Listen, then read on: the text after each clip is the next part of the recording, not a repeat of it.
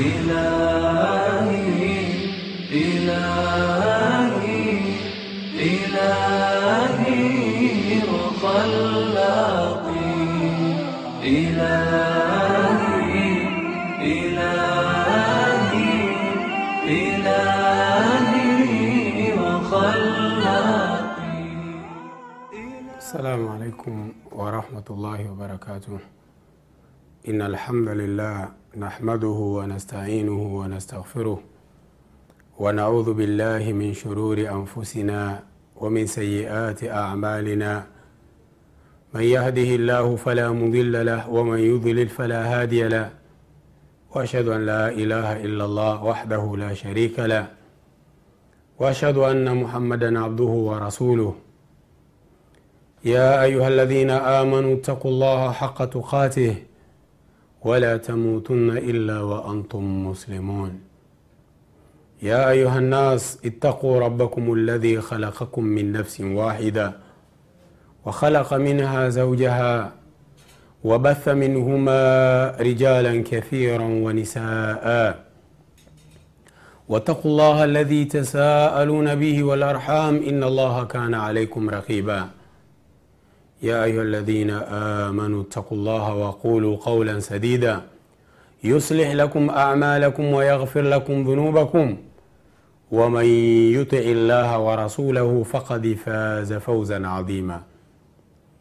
أما بعد فإن أصدق الحديث كتاب الله وخير الهدي هدي محمد وشر الأمور محدثاتها وكل محدثة بدعة وكل بدعة ضلالة وكل ضلالة في النار ndugu zangu watazamaji wa africa tv karibuni katika kipindi cha sherhe ya bulughu lmaram na leo insha allah tutaiangalia hadithi ya 18 hadithi ya 18 inaendeleza maudhuu tuliyoisema katika hadithi ya 16 na 17 bado ni maudhuu ya utahara wa ngozi baada ya dibaghi baada ya usafi maalumu. Uh, tamko la hii hadithi lilivyokuja katika bulughu lmarami an maimunata radiallahu anha qalat kutoka kwa maimuna umulmuminin allah amuwia radhi amesema mara nabiyu salllahu alaihi wasallama bishatin yajurunaha siku moja mtume alipita akakuta watu wanamburuza mbuzi. Mtume akasema faqal akasema lau akhadhtum ihabaha. Mwaonaje mungechukua ngozi yake huyu mbuzi? Yani wanamburuza ngozi inaharibika ni mzoga mnaonaje mungechukua ngozi yake? Faqalu wakasema wale watu waliokuwa wanamburuza yule mbuzi innaha maita hakika huyu ni mzoga. Yani hakuna haja ya kuchukua chochote ni mzoga. Faqal mtume akasema yutahiruha lmau walqaradh hiyo ngozi ya huyo mzoga huo mzoga ngozi yake inasafishwa na maji walqaradh na majani maalumu ya baadhi ya miti. Kwa hiyo mtume akaonyesha kwamba hipo namna ya kustafidi na ngozi ya mzoga kwa kuisafisha ikapata tahara na ikawezekana kutumika katika baadhi ya istimalat matumizi. Hii hadithi ibn hajari anasema akhrajahu abu dauda wannasai amepokea abu daud na alimamu nasai katika sunani abi daud ni hadithi ya 4126 na katika sunanu nasai ni hadithi ya 4248 sasa kawaida yetu katika sherehe ya bulugh ni kuiangalia hadithi kwa urefu. Muda wa kuwa kuna njia ya kufanya hivyo au kuna uwezekano wa kufanya hivyo. Ikiwa lengo ni kujaribu kutanuana mawazo kujaribu kupeana labda sababu lurud sababu ya mtume kuongea hayo maneno au sahaba kuhadithia hiyo hadithi wa hakadha na mafunzo mengine kadha wa kadha. Hadithi kwa urefu wake katika sunani abi daud katika kitabu uh, alibas babu fi uhubi lmaita abu daud amepokea kutoka kwa alaliya binti subaye alaliya binti subaye annaha qalat amesema huyu mwanamke kana li ghanamun ilikuwa mi nina mbuzi. Ghana mbuzi na kondoo. Nilikuwa nina mifugo. Biuhudi katika eneo la uhudi. Madina almadina annabawiya fawaqaa fiha lmautu sasa kikatokea kifo. Katika baadhi ya wale mbuzi wakapatwa na kifo wakafa fadakhaltu ala maimunata zauji nabii salllahu alehi wasallam nikaingia kwa maimuna ambaye ni mke wa mtume. Kwa hiyo ni mama yetu. Alalia akaingia kwa maimuna fadhakartu laha nikamtajia kile kisa kwamba mbuzi wangu wamepatwa na elmaut kifo faqalat li maimuna maimuna akaniambia baada ya kumhadithia kisa cha ghanami mbuzi wangu akaniambia lau akhadhti juludaha fantafati biha. Unaonaje ungechukua ngozi za hiyo mizoga? Ili unufaike nayo hiyo ngozi ngozi unufaike nazo.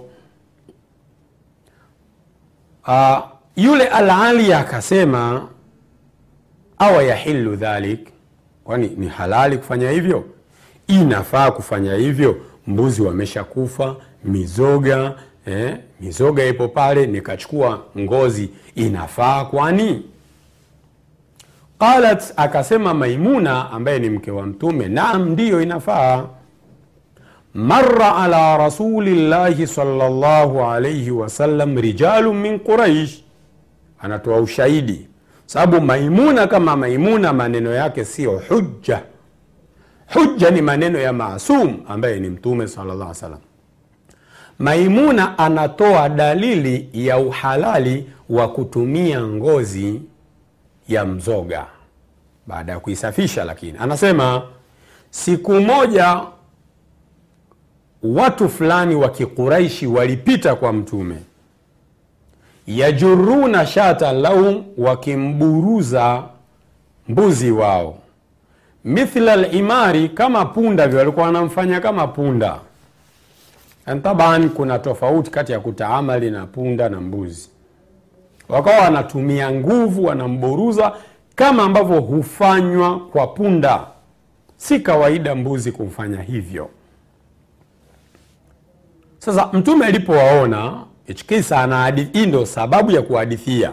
Maimuna anahadithia anamhadithia yule alalia mtume alivyowaona faqala lahum rasulullah mtume akawaambia sallallahu alaihi wasallam, lau akhadhtum ihabaha munaonaje mungechukua ngozi ya huyo mbuzi? Qalu wakasema innaha maita ni mzoga huyu mbuzi ni mzoga. Qala rasulullah saa salam mtume akasema yutahiruha lmau walqaradh maji na qaradh ambayo ni majani ya mti maalum yanaweza kusafisha bila neno. Hii ni riwaya ambayo ameisaisha shekhe albani katika asahiha hadithi ya 2163 qala Sanani, amesema alimamu Sanani katika subul wa fi lafdhin inda dari qutni. Katika riwaya nyingine ya daru qutni kutoka kwa ibni abbas mtume alisema baada ya wale kumwambia huyu mbuzi ni mzoga mtume akasema alaisa fi lmai walqaradhi ma yutahiruha hivi kwenye maji na kwenye majani haya qaradh hakuna kitu kinachoweza kusafisha hiyo ngozi? Yaani maana yake maji na majani maalum maganda ya miti maalum yanaweza kusafisha hiyo ngozi ikawa ni tahir. Naam. Sasa tuangalie daraja ya hii hadithi. Sihatan wa dhafan. Sahihi dhaifu uh, wasomi wengi wameisaisha hii hadithi. Ibnu sakan alhakim wameisaisha hiyo hadithi. Uh, japokuwa wengine wanaidhofisha kwa sababu ya katika sanadi kuna abdullahi bni malik bin hudhaifa na alalia na wanasema kuna jahala kwa hawa wawili lakini almuhimu hadithi wamesaisha pia hii hadithi ina shawahid ina ushahidi kwa mfano riwaya daru kutuni kwa ibn abbas alaisa fi lmai walqardhi ma yutahiruhu hiyo ni huo ni ushahidi wa kuipa nguvu ile hadithi ya salama ibn yani hadithi yetu ambayo tunasoma ya maimuna. Kwamba aliona mtume mbuzi wanamburuza akasema wakamwambia ni mzoga mtume akasema yutahiruha lmau walqaradhu hadithi sahihi kimsingi shekh albani amesahisha katika sahiha hadithi na tatu.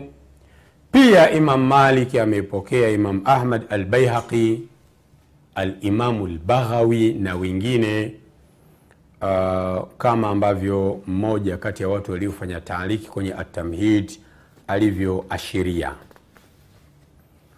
Uh, baada ya kuangalia tamko la hadithi katika bulugh na baadhi au hadithi kwa urefu wake katika sunani abi daud na kuangalia daraja ya hadithi na kwamba ni sahihi kiujumla.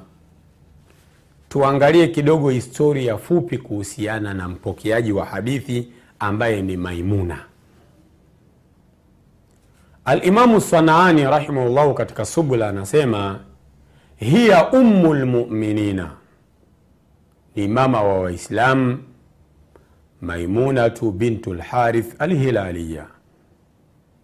Kana smuha barra. Jina lake alikuwa anaitwa barra barra barra manake mwema. Alikuwa anaitwa barra fasamaha rasulullahi saa salam maimuna. Mtume akamwita maimuna. Sa jina kama lina maana mbaya au linaonyesha tazkiatu nafsi kuitakasa nafsi linabadilishwa. Lakini kubadilisha majina kwa sababu ya ndoa kuna nazaat kuna alama ishara za ushirikina na haijuzu, kwamba nyota yake huyu na mimi hazilingani tubadilishe majina hiyo si halali. Mtume alimbadilisha jina kwa sababu ya lile jina linaonyesha tazkiatu nafsi kujitakasa twende mapumziko tukirudi insha allah tutaendelea na historia ya mama yetu ambaye ni maimuna radiallahu anha